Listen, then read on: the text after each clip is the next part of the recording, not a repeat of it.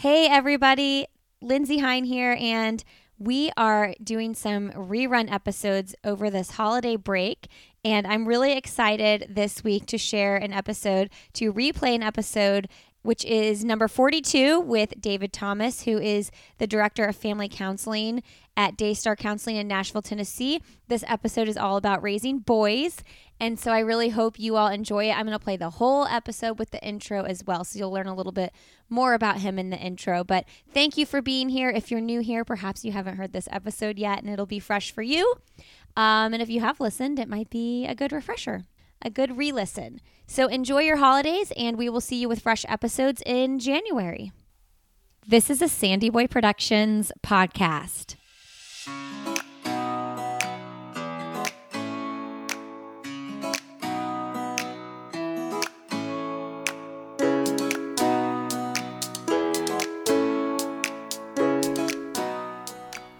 Hey, everybody, welcome to Why is Everyone Yelling with Lindsey Hein.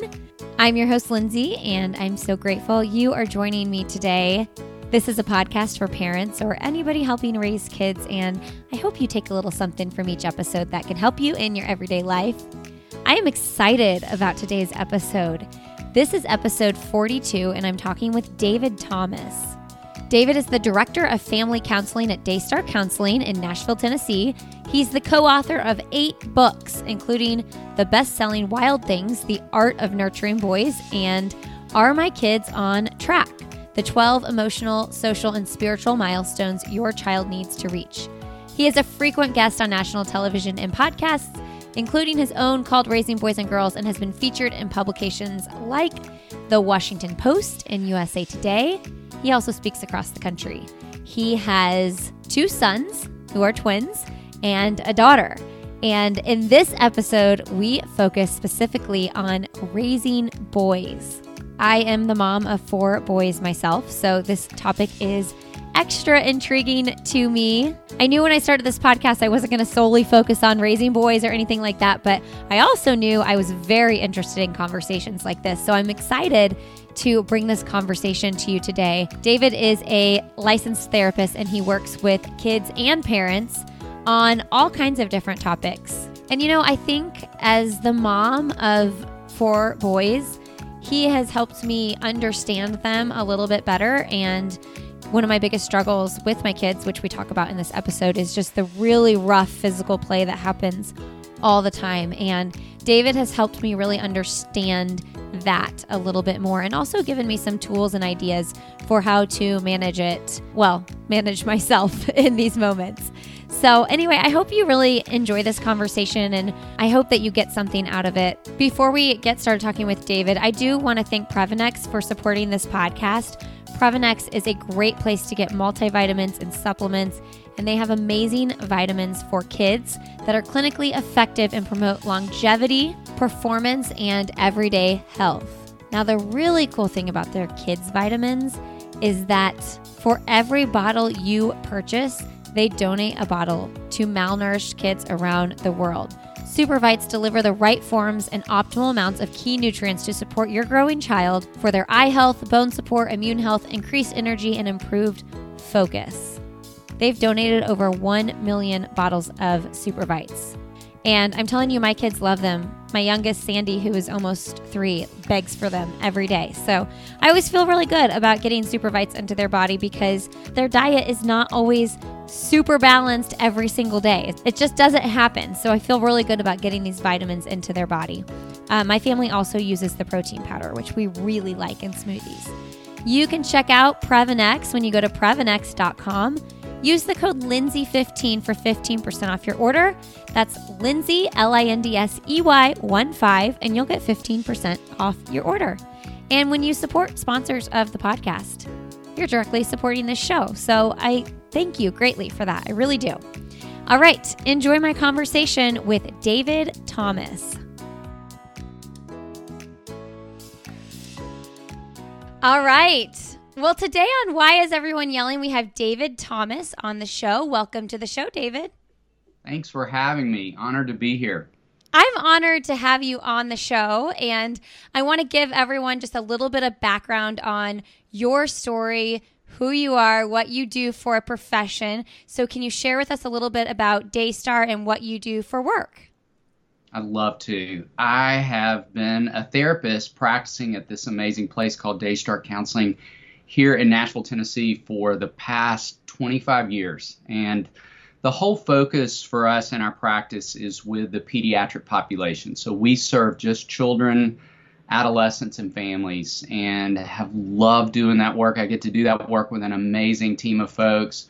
We do the work a little differently in that we're in a house rather than an office complex. And we, it was a very intentional decision for us because if you've ever taken a kid you love to counseling or gone yourself, you know that it can feel overwhelming in that first experience. So we try to do as much as we can to make it as disarming and feel as safe and comfortable as possible. So we chose that space very intentionally. We also have five therapy dogs on staff, which are pretty much all the kids' favorite therapists. We're all aware we're in line behind them, but is a, a snapshot of I think how we do the work differently, kind of who we are, and how important that is to us, so that again, kids can just feel as safe as possible talking about whatever it is they're navigating in life. So I love the work. I've been so grateful to be there for decades now. And in addition to the kids I have the privilege of, of working with, I have three of my own. My oldest is a girl. And then about a year into her life, we got a whopper of a surprise. We found out we were pregnant. We were incredibly grateful to be pregnant again. We went for our ultrasound midway through the pregnancy and walked in the door and said to the technician, okay, we're really old school. We don't want to know what we're having. We love to be surprised. Make a note in your chart, but don't tell us. And I can still remember where I was standing in that room on that day when she looked up with this huge smile as she was scanning my wife's belly and said, I see two heads. yeah. And I remember thinking, why in the world are you smiling if the baby has two heads? Like, Nothing about that sounds right to me. We were genuinely that shocked. We have no history of multiples in our family. My wife had not gained extra weight, or counts weren't different. None of those indicators that you get when you're carrying multiples were there for us. So here we are, halfway through the pregnancy, finding this out. And then, as you know, with multiples, they almost always come early. So we are like, okay, great. We have this tiny window before this enormous surprise is going to arrive. So I said, tell us what we're having. Yeah. yeah, go ahead. We're so behind at this point. And she said, two boys. And how old are those boys now? Those boys just turned 19. They're getting ready to head to college. So it's like okay. we're still recovering from that news 19 years later. like, jolting news, as you know, of as being a mom of multiple boys, like it's just it means something different, which yeah. is what I'm excited to get to talk with you about today. Like it just means something different. And I had done enough work for that long a period of time at that point with boys to know what that meant, to understand all of what that was going to mean for us in our journey, particularly the fact that we were going to have two at the exact same moment of development all throughout. So we are we are still in that journey today. All joking aside, though, I I've loved it. I've loved parenting boys. I mean, I love parenting my daughters. Well, I'm just grateful, and I think you know our, our journey of parenting is where I think we learn some of the best stuff about ourselves I think, about relationships, uh, about God, about all aspects of life. I think it's where I have done more learning than in the context of any other relationship in my life. So I'm, I'm incredibly grateful for it. Did your practice shift at all to focusing on boys once you had your boys and like when you wrote your book, Wild Things? Like, did that shift once you were like, oh, I'm doing this times two all at once? You know, my focus had always been primarily on work with boys okay. and adolescent males and their families.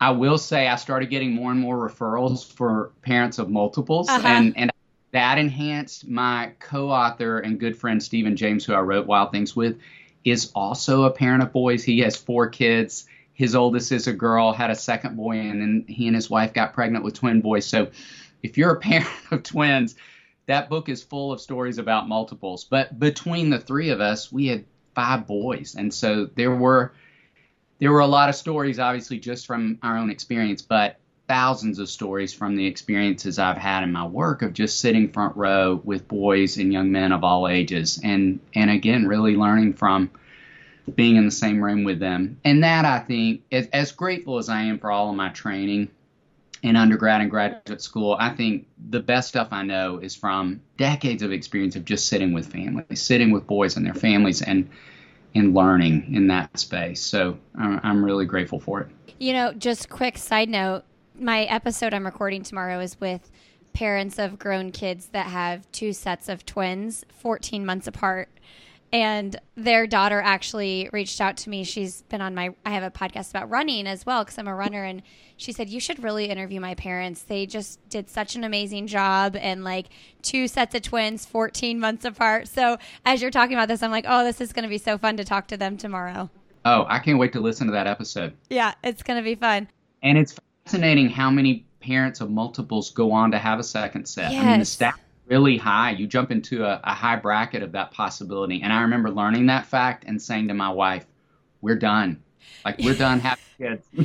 You'd have five. Yeah, I mean, I always feel like my four kids, my oldest was six when I had my fourth, and I always felt like that was pretty close together. But having four within 14 months, I'm like, I can't even imagine.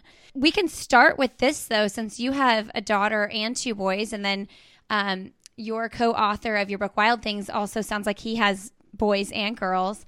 Yes. My husband and I often look at each other and we're like, how would this dynamic change if there was just one girl in the mix? You know, if our number three was a girl, our number three, uh, who tends to be our wildest of them all, like what if he was a girl? Would would the dynamic change? So I'm curious of your years of counseling and work and your own personal experience. Does that make a difference in the physicality and craziness and wildness of having multiple boys?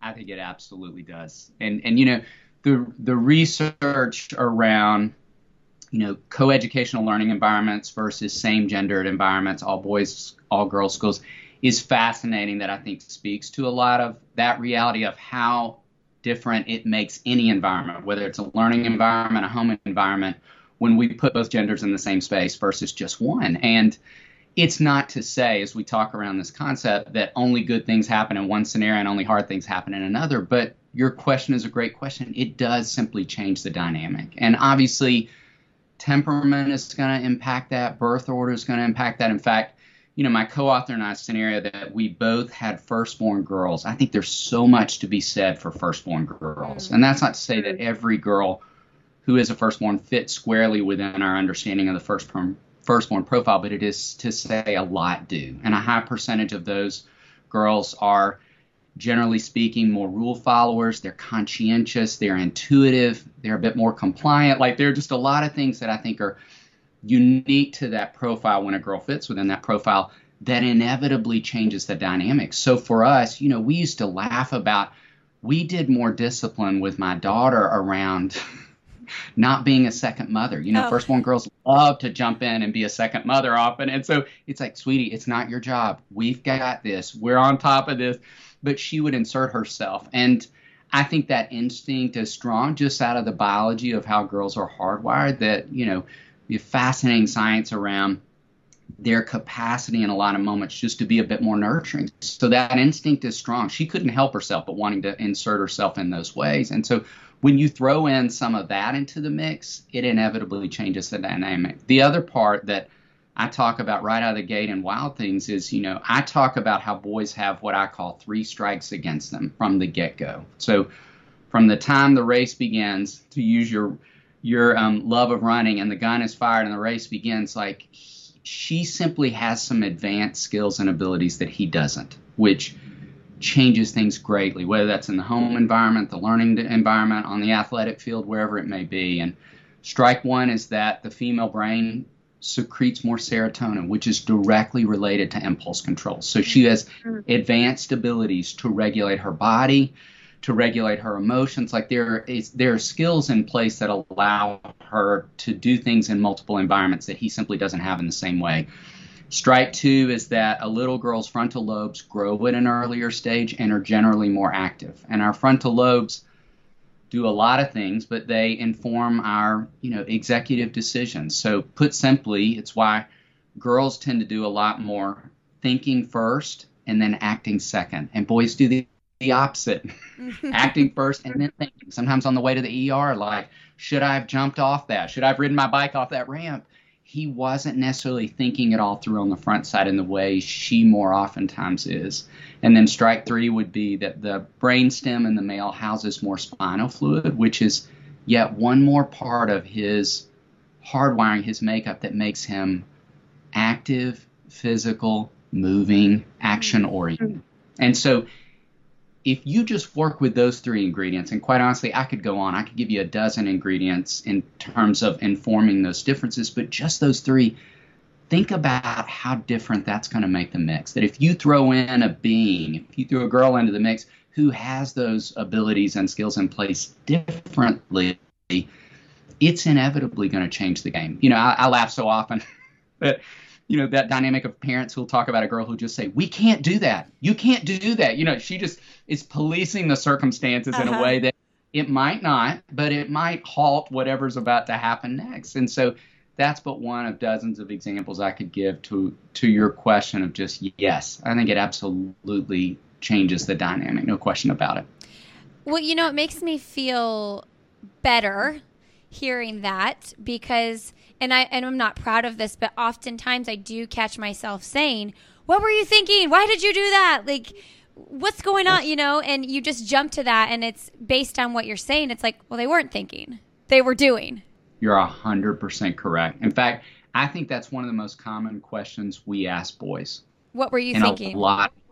Absolutely. In the classroom, on a field, at home, like, what were you thinking? What were you thinking? And based on what you just heard me say, a lot of the time he wasn't. Like he was getting from point A to point B, this action oriented moving creature, and he wasn't doing a lot of thinking. I think it's why boys so often have that kind of deer in the headlights glazed over look when we ask them that yeah. question, like, I don't know what I was thinking. Actually, I hadn't I hadn't started thinking until you asked the question. and so I challenge parents to throw that out. I don't think that's so useful a question. I think it drives frustration for us as parents because it looks like he's not owning his part. It looks like he's not being thoughtful throughout his existence. You know, so many things, and I think it's setting him up in a way that's just not um, setting him up for success. I think there's a lot that we say and do within the context of parenting, which is why I'm just so grateful you give me this chance to talk in this way about boys that I think would inform our parenting on a daily basis in a very different way. The way we engage him, the way we discipline him, the way we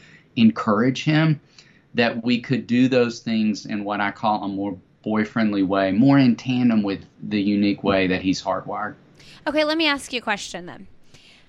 I'm going to give a real life example here, and I just thought of it on the spot.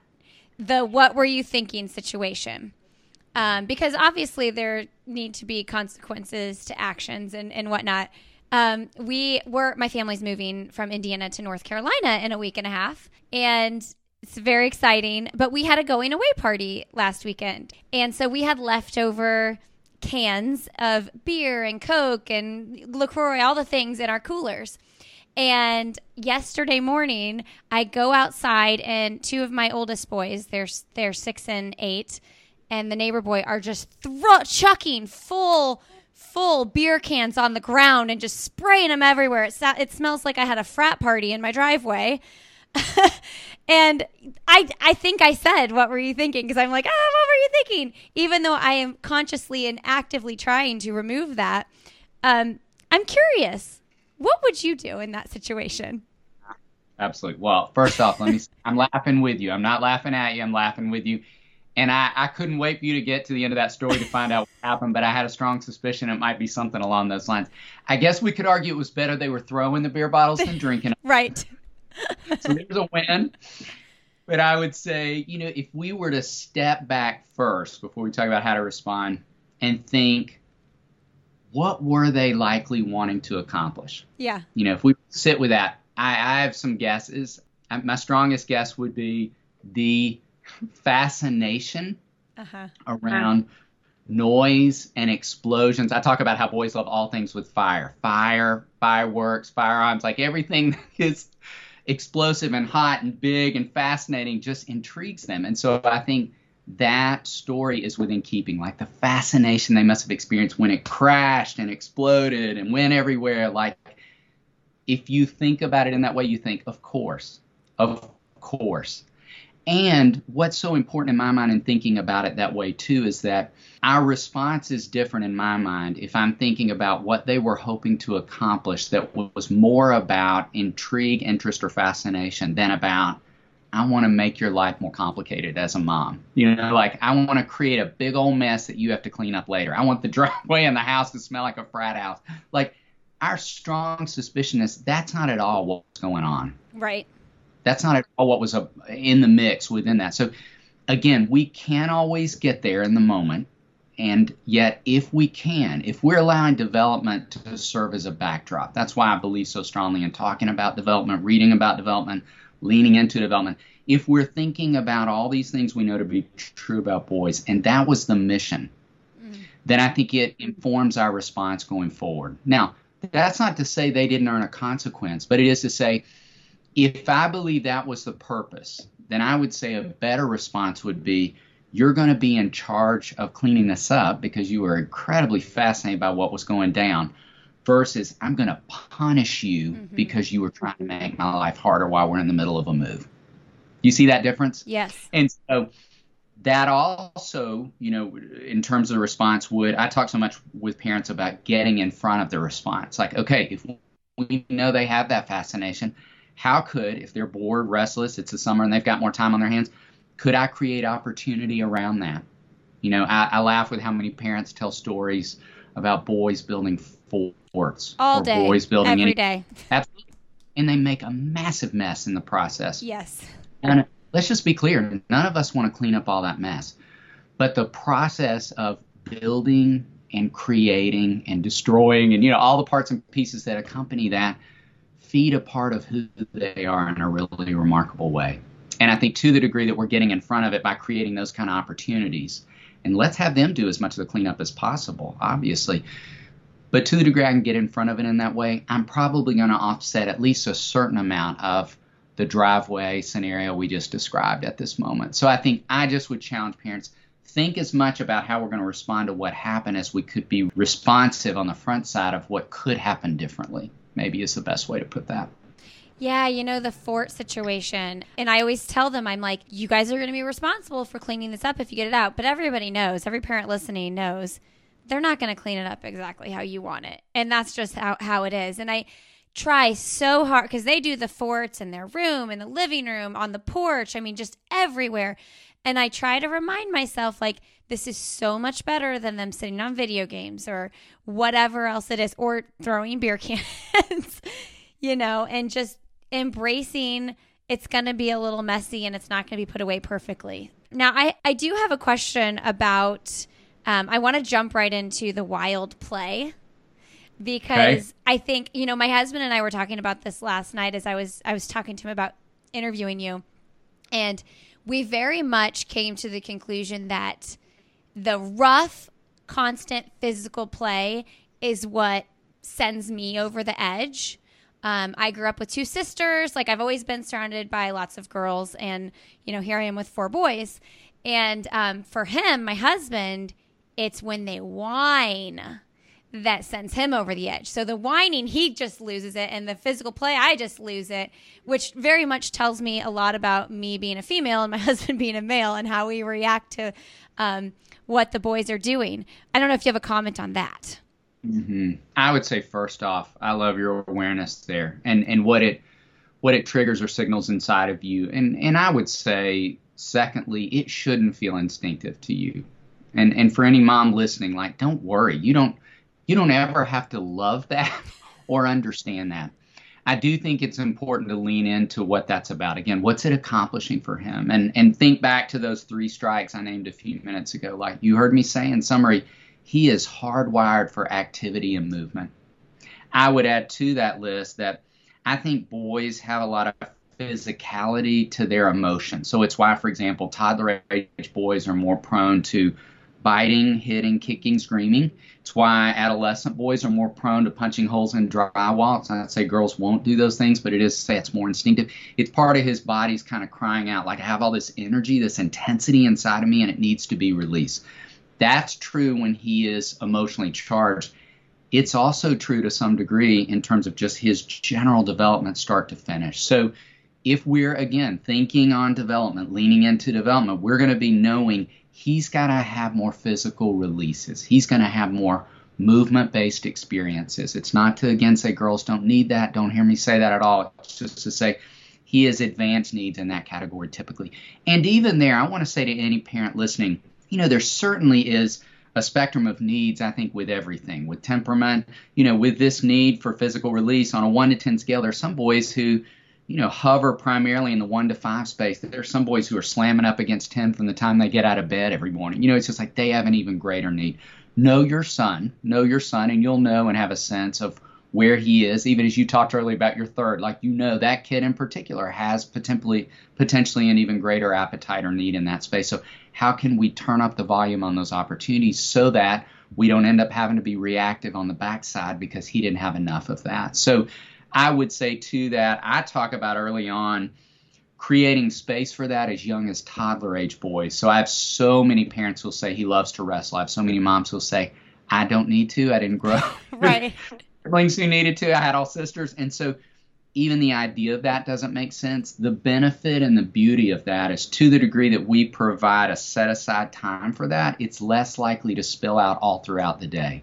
To the degree that we don't, there's a greater chance he's going to be running in the house, yelling at the library in quiet spaces, you know, being inappropriate in a restaurant because he didn't have enough room. I, I challenge parents often if you've ever trained a puppy Think about what we all know it's like when if you've ever kennel trained a dog and you come home and that animal has been inside that cage for an extended period of time. You know, when you open the cage, he comes out wild. You know, no puppy comes out and just saunters to the other side of the room and then lays down and takes a nap. You know, like they've got penned up energy. I think boys live like that. And to the degree that they've been sitting for longer periods of time, the need's going to be even greater. So I'll challenge parents with toddler age boys set aside wrestling time throughout the day, no different than you would set aside bath time and reading stories time. And, you know, again, it's an identified block of time.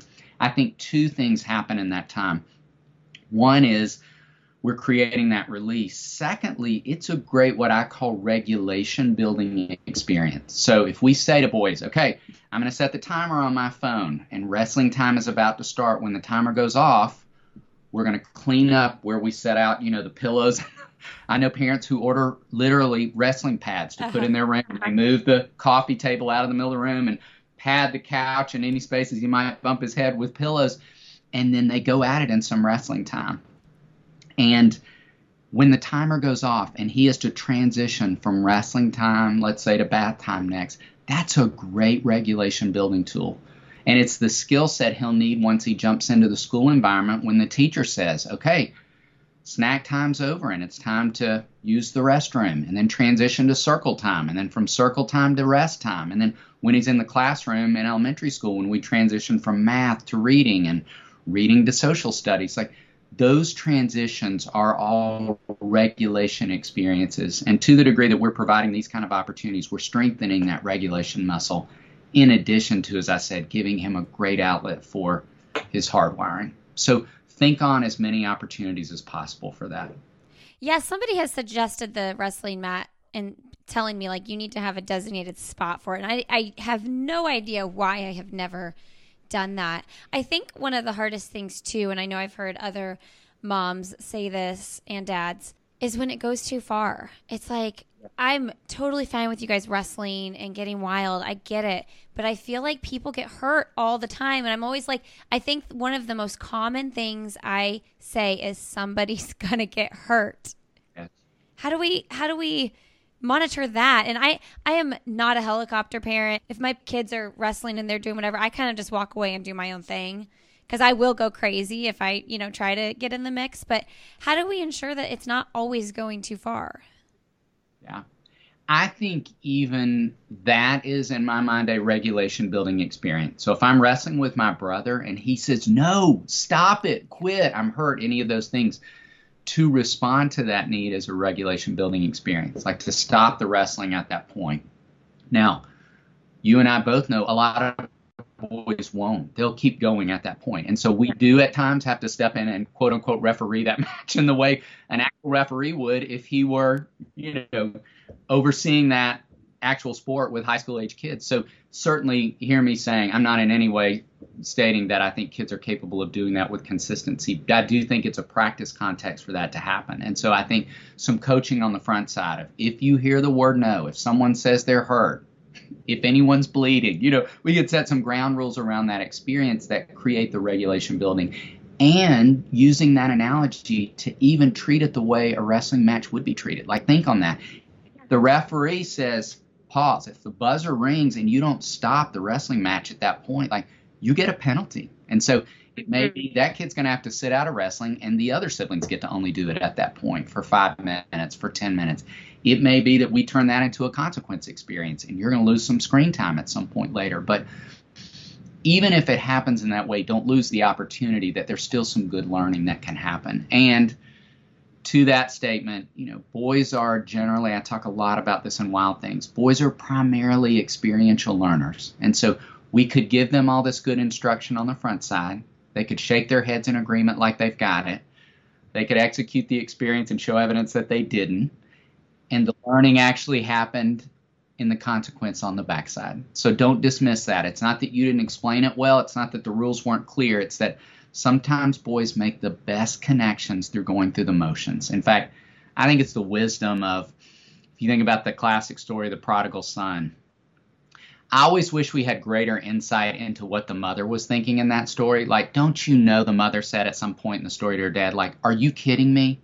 You're going to give that kid that much cash. He's going to blow every bit of that. He's going to end up right on this doorstep, filthy and broke at some point. But even if she got in front of that, if either parent had and said, like, hey, don't don't blow the money. If you spend it all, here's how it's going to go down. We all know what we're told in that scripture. The wisdom of that scripture is he came to his senses. He came to his senses when he was dining with pigs. And I wish desperately that that weren't the case for boys. I wish they didn't always only connect the dots sometimes when they hit up against a roadblock like that. But in my experience with a lot of boys of a lot of ages, sometimes the learning doesn't happen, the connection doesn't take place until something along those lines has happened. So, to our example there, and I'm certainly not endorsing any boy getting hurt, but I am simply saying, you know, the learning may not happen until the backside of that, of having to apologize to your brother because he was hurt temporarily, and then you had to sit out or you lost some screen time, and you didn't get to do anything but become a spectator at that moment. That the learning then locked in, and the next time around, he can execute that differently. Hey, everybody, as we head into cold and flu season, I don't know about you, but I don't want to deal with it. You can take some preventative measures by using elderberry syrup. And I have an awesome human who is part of this podcast network who has her own elderberry syrup. Her and her husband own a small farm and they source the highest quality ingredients for their products. What is elderberry? It is an immune modulating herb which brings balance to the immune system, reducing stress, decreasing inflammation, and helping to prepare the body for cold and flu season naturally. If you do get sick, it's proven to help reduce severity and duration. It's also safe for kids to take. If your kids are under one, you can use their DIY kit that they have available on their website and use maple syrup or your favorite sweetener instead. The elderberry syrup that they have also has the addition of healing herbs like cinnamon, gingers, rose hips, which is huge for vitamin C, and clove. Elderberry syrup helps you stay on top of your health all year long. Listen, my kids are coming home with colds left and right, and I've been downing this. I was downing the elderberry before the New York City Marathon, and I'm downing it after because they're coughing all over me. And knock on wood, I'm not sick yet, but we'll see. We'll see. Even if I do get sick, though, I am hoping that the elderberry syrup decreases the severity of it like it's proven to do.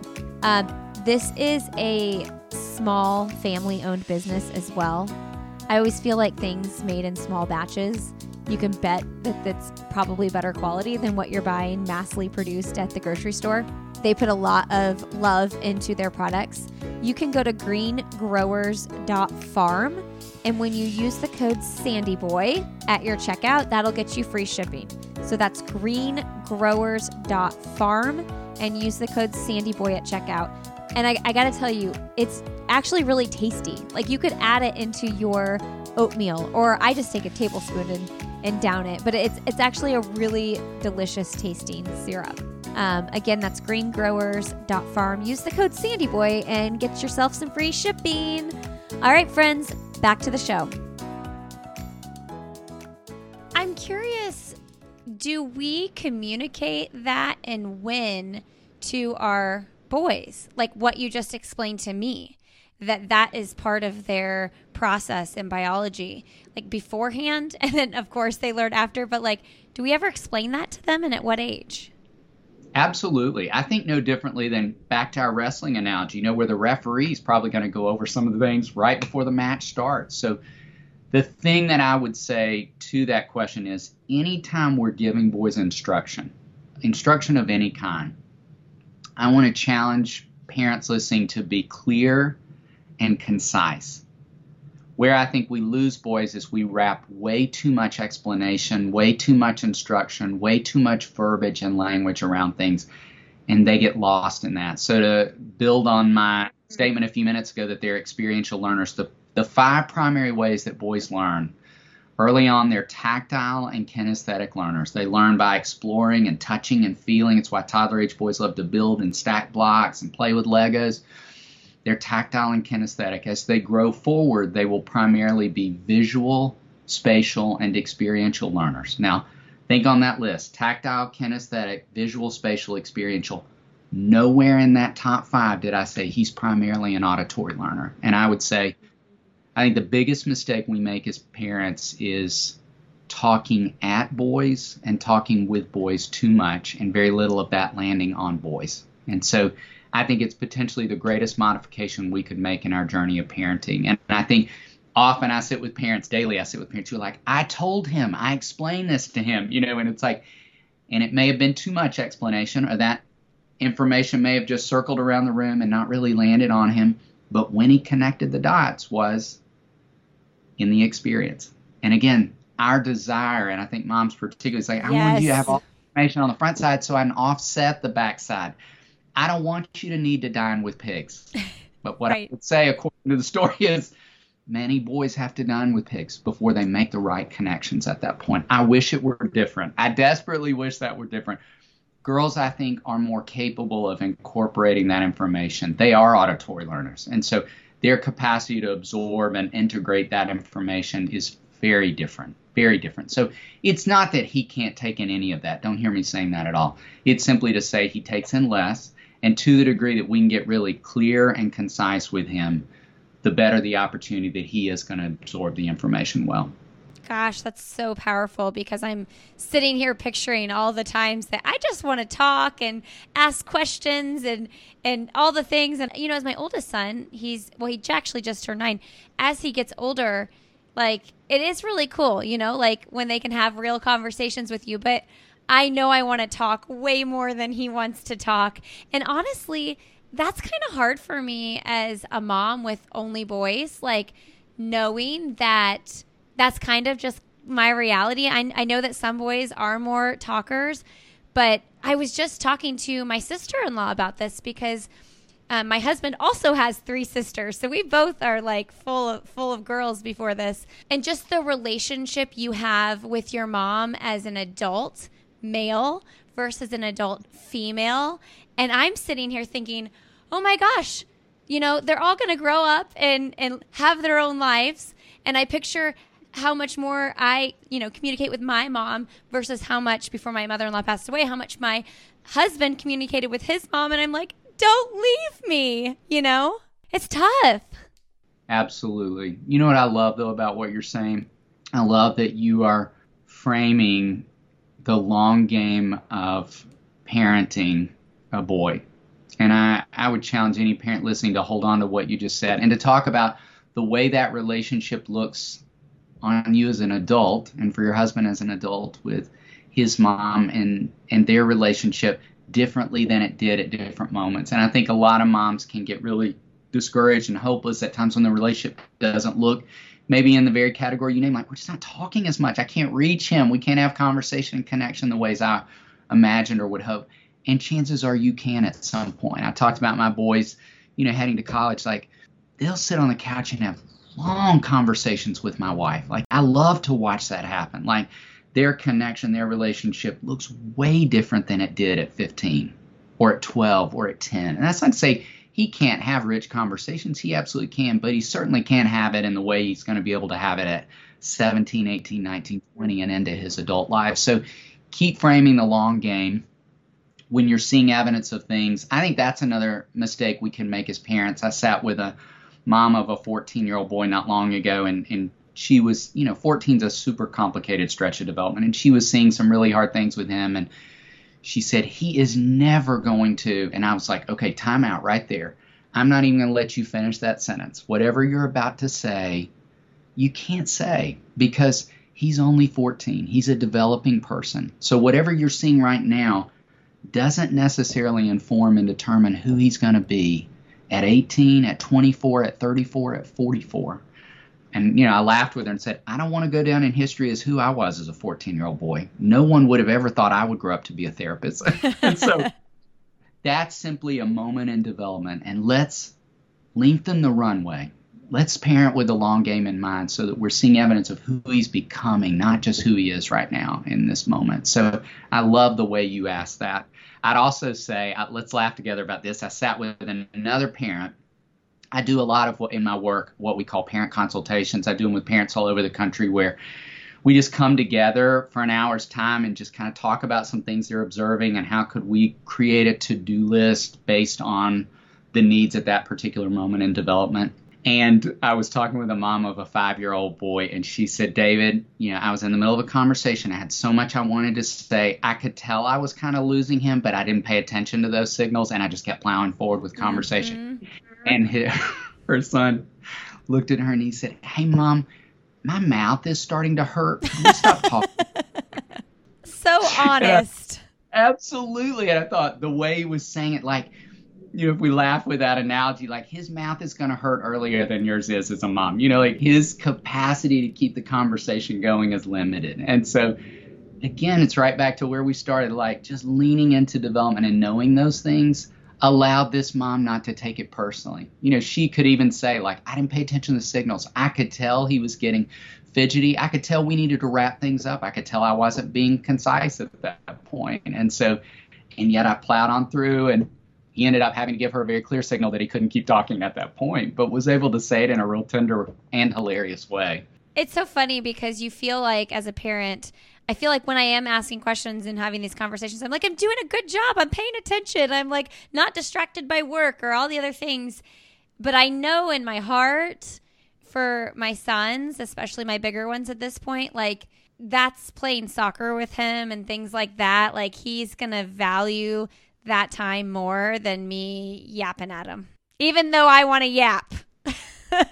I think some of our best conversations with boys happen what I call side to side rather than eye to eye. I think eye to eye can feel threatening. Any parent listening, I would challenge you there. Try to avoid, we do a lot of that, I think, at times. Like, I need you to sit down and mm-hmm. look at. Mm-hmm. If we look at what happens with boys neurologically and emotionally in those moments, you know, he registers the experience of shame a little more easily. So if he's in trouble, if he's feeling overwhelmed or fearful, any number of things like what's going on in that moment, actually eye to eye is the worst posture he could be in. And so not only in emotionally charged moments, but in any moments. I talk with parents about if you want to have good, rich conversations with your son, take the family dog on a walk. Go outside while he's shooting hoops and retrieve the ball and give it back to him. Get on the trampoline with him. Like the wisdom of what you just said. Like anytime he's in motion and I can come alongside him and be a part of that experience. I had a mom say to me years ago, she goes, It's almost like I need to trick him into talking. And I said, Exactly. Yes. I said, exactly. If he thinks you want to talk, he's probably going to shut down a little bit earlier. If he doesn't know he's talking, it's going to be a win. So just subtly go outside while he's shooting hoops and just retrieve the ball and don't talk for the first few minutes. And then ask him a question about his day. That's so good. Yeah, use those opportunities as again a way to honor his hardwiring and a way to have better conversations throughout development. You know, you mentioned 14 being a really hard stage. I know in your stages of development, you call it the wonder stage um, for boys. And I find that so interesting because I'm sure you've heard this a million times. As a mom with little boys, I cannot count how many times people have said, "Oh, well, it's hard now, but like, you know, you don't you're not going to have to deal with the teenage girl hormone stuff." So I'm curious like your thoughts on that because it, it's not like it's just going to be easy because I don't have a teenage girl. And also, I don't mean it's not hard when you have little girls. Like, you know, it's hard for different reasons on both ends. But can you talk about that wonder stage a little bit? You're 100% correct. And and generally speaking, and it's interesting when I teach parenting classes with my dear friend and colleague Sissy Goff, who works a lot with girls. We teach a class where we kind of track through boy and girl development, and we'll sometimes ask to be in the class like, when do you think is the hardest season in terms of parenting girls? When's the hardest season in terms of parenting boys? And generally speaking, more parents of young boys will define that as a harder stretch. More mm-hmm. parents of adolescent girls will define that as a harder stretch. And I think, you know, the game on the front side of parenting boys is more physical. The game on the back side of development is more emotional. And generally speaking, again, exceptions to this rule in both genders, but generally speaking, I think girls can have some more intense ups and downs. And I think you know the relational journey the relational maze for an for an adolescent girl i think is one of the most complicated mazes out there to navigate. And there are a lot of adolescent girls who can be incredibly punishing in relationships manipulative passive aggressive resentful in ways that boys certainly could be but aren't as often. You know that classic scenario we talk a lot about where boys like i'm really mad at you and then the next day they're best friends again. Mm-hmm. like they're capacity to rebound and bounce back in relationship makes navigating that stretch of adolescence less complicated. You know, I, I, work with plenty of boys who have complicated things happen with their friend groups, but nothing, nothing in comparison to what a lot of my female colleagues who work with adolescent girls would report. Like it's just a complicated maze. So I do think we can get a bit of reprieve in that stretch in terms of what our adolescent boys are going to navigate emotionally and socially. Now, that's not to take away from it's a complicated stretch of development, period, end of sentence. In fact, every developmental theorist out there would say it's the worst episode of a boy or a girl's life, that mid adolescent stretch. And so, for any parent listening, I would say roughly 13 to 15, a little beyond 15, 15 and a half. I think it's just a complicated stretch of development. You know, his he is experiencing a biological tsunami and a lot of relational intensity and emotional intensity, relational complexity, you know, that just make navigating that stretch of development it's just trickier. It's a complicated, more complicated stretch. And and I think in turn can make it one of the harder stretches of parenting because he's experiencing so much change and transition. But again, to the degree that we know what's coming, that we're leaning into what all's at play developmentally, I think our response can look really different. Um, one thing I do want to hit on, and as we're talking about boys getting older, it made me jump back to this a little bit. Um, when we were talking about the physical play, uh, we have a couple neighbor girls who have brothers that play with the boys, and I catch myself often saying to my boys without even like thinking, you can't play with the girls that way. Um, like my five year old will like pummel a girl who might be a little bit bigger than him. She's seven. She doesn't want to play like that, though, like the boys do. So I'm curious, starting at a younger age, how do you recommend talking to our boys about the difference with how we treat our friends that are boys and our friends that are girls. Yes. I think it does require more social coaching. I do. In fact, I'd even argue that I think boys require more social coaching throughout development because their instincts, generally speaking, aren't as strong in that space. And so they will require, to your question, more differentiation. And I, I tell a story in the first chapter of Wild Things in the explore stage about a you know my wife going to pick up my boys at preschool one day and they ran when she showed up at the door and head butted her you know and she was humiliated that that happened in front of the teacher. And later that night I had to do some more coaching like guys you cannot wrestle down your mom or your sister. We can wrestle but that's not the way your mom feels love that's not how your sister feels love neither of them mm-hmm. want to be tackled on any given day no. but you can do that with me and so to your point, you're right on target. That will that kind of differentiation, that kind of social coaching is needed. And you know, I think about if we jump into that complicated stretch of development, boys are going to need more social coaching. Think about the classic example of how many boys will, you know, boys are generally speaking in that stretch kind of fascinated by bodily noises, and so they will mm. burp fart and you know all that stuff that we know we're going to experience and do it in front of girls. And yeah. we've got to again do, like no girl nope. thinks it's hilarious. You know in fact she thinks it's awful the sound and the smell. So it's like we're simply going to have to do more coaching in a lot of different moments where those instincts won't be as strong. And he innocently could genuinely believe like i'm just being hilarious. I'm going to crack her up with this. And it's like Mm-mm. no you're not going to not crack her up you're going to offend her yep and so watch for where that's more needed all throughout development. And again, it's just a part of his hardwiring. His instincts just aren't as strong in that space. She is generally speaking going to be more socially attuned, more aware of what's going on in a space. Now, there certainly are some boys who have some advanced skills in that space, but generally speaking, those that'll be another difference we'll notice. Never in my life did I know I would be surrounded by so much laughing over farting and oh my gosh, it, mom, I got something for you. It's like, where did this come from? Absolutely. Well, and can I can I add to that? It's it's why I even talk about in the explore stage, you know, where we see the first evidence of that with toddler age boys is they tend to stand too close, mm. Talk too loud, yep. or talk too yep. long about a subject that interests them, and so we'll have to think about it. Often we're saying things like inside voice, or you know, you're standing too close. We're in the library now, wherever it may be, like volume, space, tone, proximity, all those things, he can just get more lost in because his instincts aren't as strong. And to the degree that we know this about his development, we're not as frustrated. We can do work to get in front of that as opposed to being more reactive on the backside. Oh, yeah. One of the things I've heard you talk about is we want to talk louder to get our point across, and it just doesn't work. No, that trap of talking more or talking louder.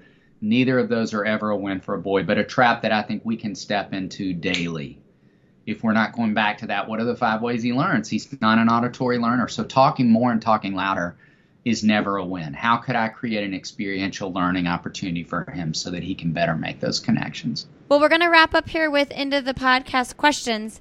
Last little question here before that is there anything any advice you can give any last advice for talking with boys about their emotions i know that's kind of a big question and we're running short on time um, but i do find that i hear a lot of parents talk about that like you know your son is feeling sad or whatever but he's not talking about it yes i would say two things one i would say fall back on that wisdom of talking around a task if you know something's going on it's hard to get access do less eye to eye, that direct head on, and look for where we could do more of that side by side.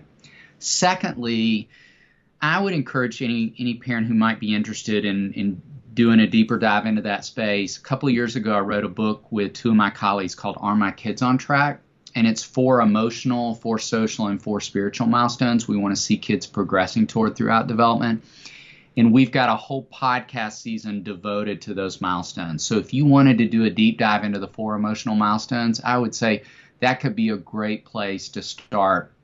In the book, we go even deeper than obviously what we could do in a podcast episode, but I talk about some unique stumbling blocks for boys and then some building blocks to helping boys develop, as we talked about a little bit earlier, just some of those emotional muscles like regulation and resourcefulness and empathy and perspective and vocabulary. So I'd encourage any parent listening, if you'd love to do a deeper dive, that could be a good place to start. And you could access all of that easily on our website, raisingboysandgirls.com. There's a listen tab, it'll take you straight to it.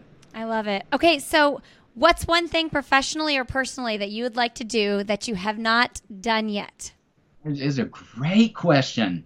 I would say uh, personally, I do a lot of travel with my work with speaking, mm-hmm.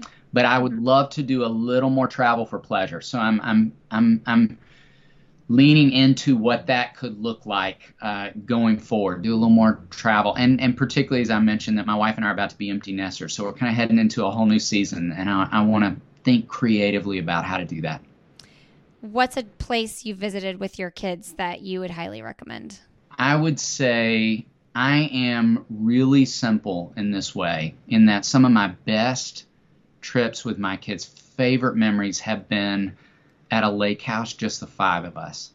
So it's not even about some place that's really glamorous or hard to get to or incredibly expensive, but just like some of we were sitting around the table actually this summer when everybody was home and talking about some of the favorite travel we've done, and every one of them named a lake house trip we taken. So I challenge any parent listening, think on that. Sometimes we're working so hard to try to pull off a Disney experience, and that's awesome. And I'm, I'm so grateful we had that opportunity with our kids, but none of them named that as a favorite trip at this point. You know, kids might do that obviously in more the 8 to 12 space. That'd be a favorite memory or an amusement park or a water park, those sorts of things. But in the end, the trips that stayed with all three of them were really simple, packing a cooler full of food, mainly nothing but bathing suits and flip flops, and then landing at a lake house we rented somewhere and just played cards and board games and watched shows and read books. And there's just so many ingredients of simplicity that were part of that time that really stayed with all three of my kids. And put your phones down, I'm sure.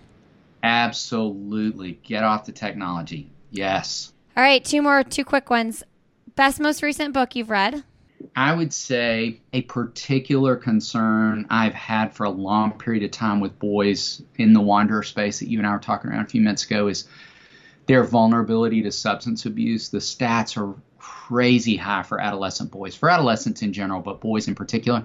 And then if you jump forward into adulthood, the stats around addiction for adult men are through the roof. And so I don't think we can do enough to try to get in front of that. I read a great book recently called The Addiction Inoculation by, I believe the author's name is Jessica Lahey, is a psychologist, and I thought it was outstanding. And I would recommend it to any parent uh, of an adolescent in general. I don't think we could do enough reading in that space, particularly in the moment I'm in where we're about to launch kids to college. You know, bottom line is we are living in a moment where binge drinking on mm-hmm. college campuses is considered the norm, and parents are kind of operating with a mindset like it's going to happen, like it's just going to be a part of their experience. And there is an overwhelming amount of data, overwhelming amount of data, and she does an amazing job of kind of compartmentalizing or kind of uh, you bringing all that data into really manageable language to understand what happens when kids start wading into the waters of substance use and then substance abuse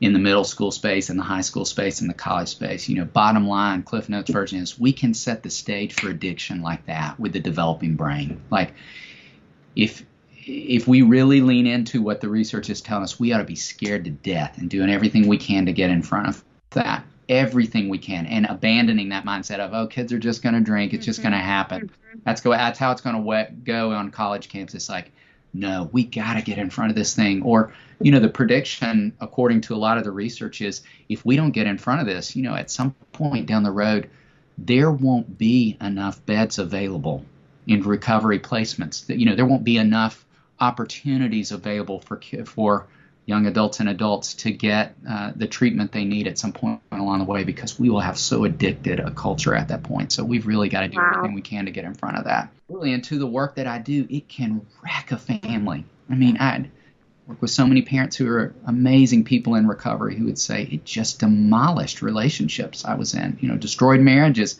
damaged my relationships with my children at this point. Like we just want to be, in summary, doing everything we can to get in front of that, being really thoughtful and intentional with our parenting journey, knowing boys in particular are greatly vulnerable to that. Well, I'm going to do an episode on that. You've inspired me to do that. I'm very inspired to research that now. Try and reach out to her. I, I will. The book was so well written, outstanding content, and, and she did an amazing job of, of breaking it down into some really practical things that parents could be doing to try to get in front of that animal. Oh, for sure. I'll definitely read the book and reach out. Um, okay, here's our last question, David. What is your last message you want to leave with our audience today?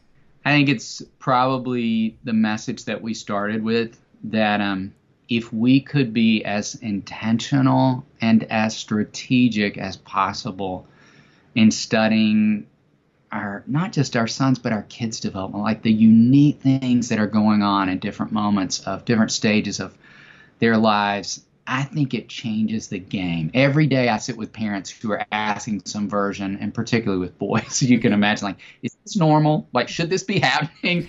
and to the degree that we're studying development and leaning in, it normalizes a lot of what we see and experience with our kids. I think it informs our responses. I think it impacts, the, again, the way we discipline them, the way we affirm them the way we engage and connect with them. So I, I, just would challenge parents to do that. A great place that you could start that podcast I mentioned, Raising Boys and Girls, we have an entire season devoted to ages and stages. So you could listen to that season and just travel through what's going on in boy and girl development and all these different moments in, in ways that I think could be a jumping off point.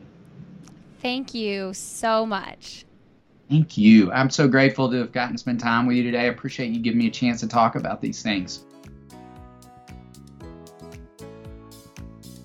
All right, everybody. Thanks for being here today. Thank you, David, for coming on the podcast. You all can learn more. Go to raisingboysandgirls.com. That's their website. You can also find them on Instagram, David and his team at Daystar Counseling. They are raising boys and girls over there. Lots of great information over there. I definitely want to have his coworkers on the show as well. You can find this podcast on Instagram. We'd love to have you join the community over there. It's Why Is Everyone Yelling? I'm your host, Lindsey, and you can find me personally on Instagram. I'm Lindsey Hein626 over there. We also have a Facebook group called Why Is Everyone Yelling? Don't forget to check out our sponsors for the podcast today. Previnex.com. Use the code Lindsey15 at checkout. That'll get you 15% off your order. And you can check out Nutrafol, our other sponsor of the podcast, Grow Thicker, Healthier Hair.